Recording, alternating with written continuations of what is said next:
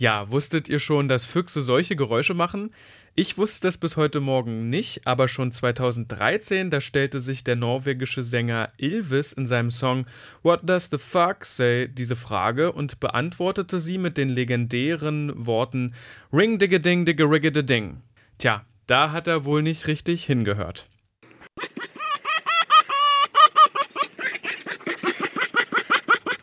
Hallo, ihr hört Radio für Kopfhörer. Mein Name ist Bobo Mertens. Mephisto 976, Radio für Kopfhörer.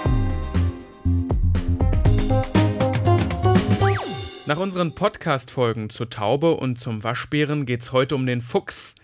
Den Rotfuchs, den kennen viele ja als typischen Waldbewohner oder vielleicht auch als Herrn Fuchs aus dem Sandmännchen. Als Stadtbewohner wiederum hat man ihn wahrscheinlich eher nicht auf dem Schirm, sollte man aber. Wir haben deshalb auch für euch nachgeforscht und da ist meine Kollegin Lena Rudolph heute bei mir im Studio. Hallo Lena. Hallo Bobo. Lena, der Rotfuchs ist ja im Gegensatz zum Waschbären beispielsweise hier in Deutschland heimisch. Wie wohl fühlt sich denn der Fuchs in Leipzig? Ja, die Stadt schreibt auf ihrer Website, dass es seit den 90ern mehr Füchse in Leipzig gibt und seit den 2000ern haben wir ungefähr die gleiche Anzahl an Füchsen in der Stadt. Ich habe darüber auch mit René Sievert gesprochen. Er ist Biologe und Vorsitzender des NABU Leipzig. Laut René Sievert kann man dieses Phänomen, also dass es seit den 90ern mehr Füchse in der Stadt gibt, weltweit beobachten. Heute kann man sogar davon ausgehen, dass in der Stadt mehr Füchse leben als im Umland. Wie viele es jetzt aber insgesamt in Leipzig gibt, kann man nicht genau sagen. Also es gibt nur Schätzungen, die sich zum Beispiel an der Zahl der getöteten oder überfahrenen Füchse orientiert und danach leben etwa 600 bis 1000 Füchse in Leipzig. Ja, nun stellt man sich den Fuchs ja eher als Waldbewohner vor. Wie lebt denn der Fuchs in der Stadt? In der Stadt muss sich der Fuchs natürlich etwas anpassen, beziehungsweise nutzt er dann einfach das, was ihm geboten wird.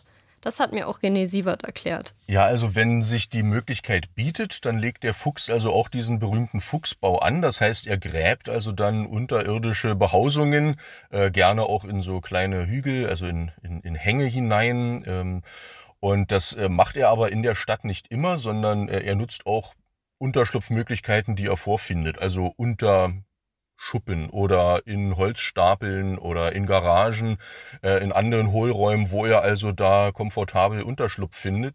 Das heißt also, dass der Fuchs die Unterschlupfmöglichkeiten nutzt, die ihm die Menschen meistens natürlich eher unbewusst bieten. Haben wir denn zu viele Füchse in Leipzig oder ist das alles noch im Rahmen? Also der Fuchs hat an sich in der Stadt keine natürlichen Feinde. Er lebt jetzt abgesehen vom Autoverkehr ziemlich sicher hier. Genau das macht ja die Stadt für den Fuchs so attraktiv. Es gibt aber nicht zu viele Füchse in der Stadt und deshalb müssen sie auch nicht gejagt werden. Würde heißen, dass sich der Fuchs eigentlich in der Stadt kaum bemerkbar macht, oder? Genau. René Sievert beschreibt die Beziehung zwischen Mensch und Fuchs als friedliches Miteinander. Fühlen sich jetzt Menschen allerdings durch den Fuchs gestört, weil er beispielsweise im eigenen Garten seinen Bau hat, kann die Jagdbehörde benachrichtigt werden und dann wird der Fuchs getötet.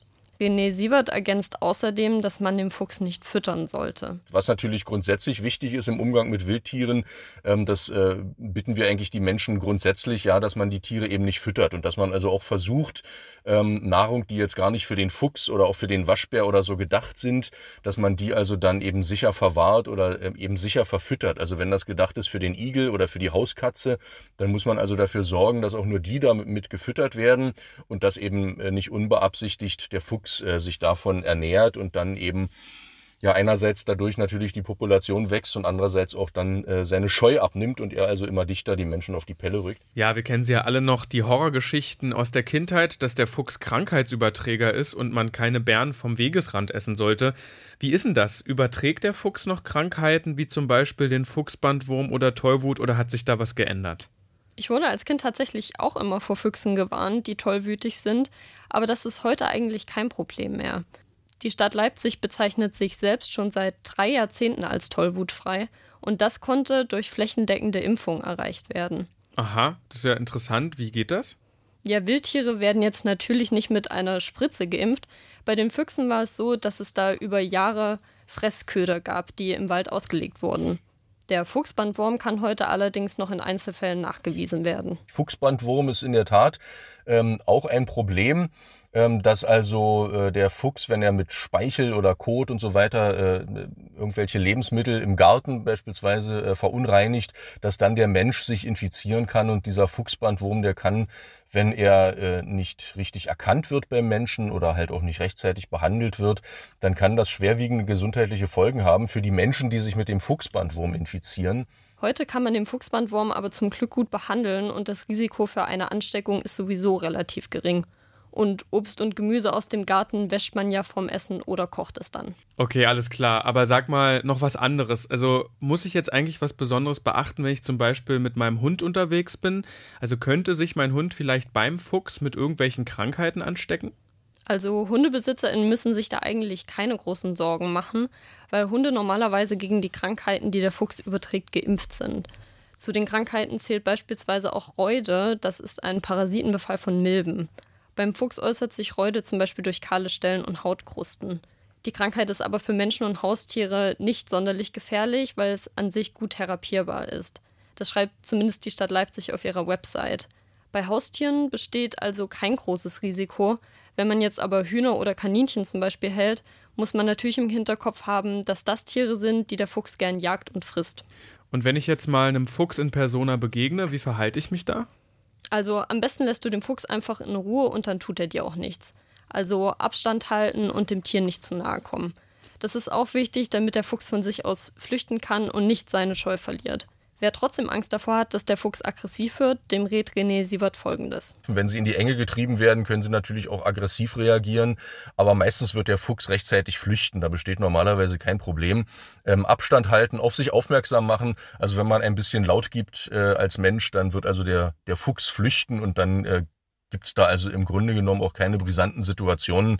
Ähm, das äh, wäre also wirklich, da müssten sehr viele ungünstige Faktoren zusammenkommen, dass es da äh, wirklich mal riskant werden könnte für den Menschen. Also das ist eigentlich nicht vorstellbar.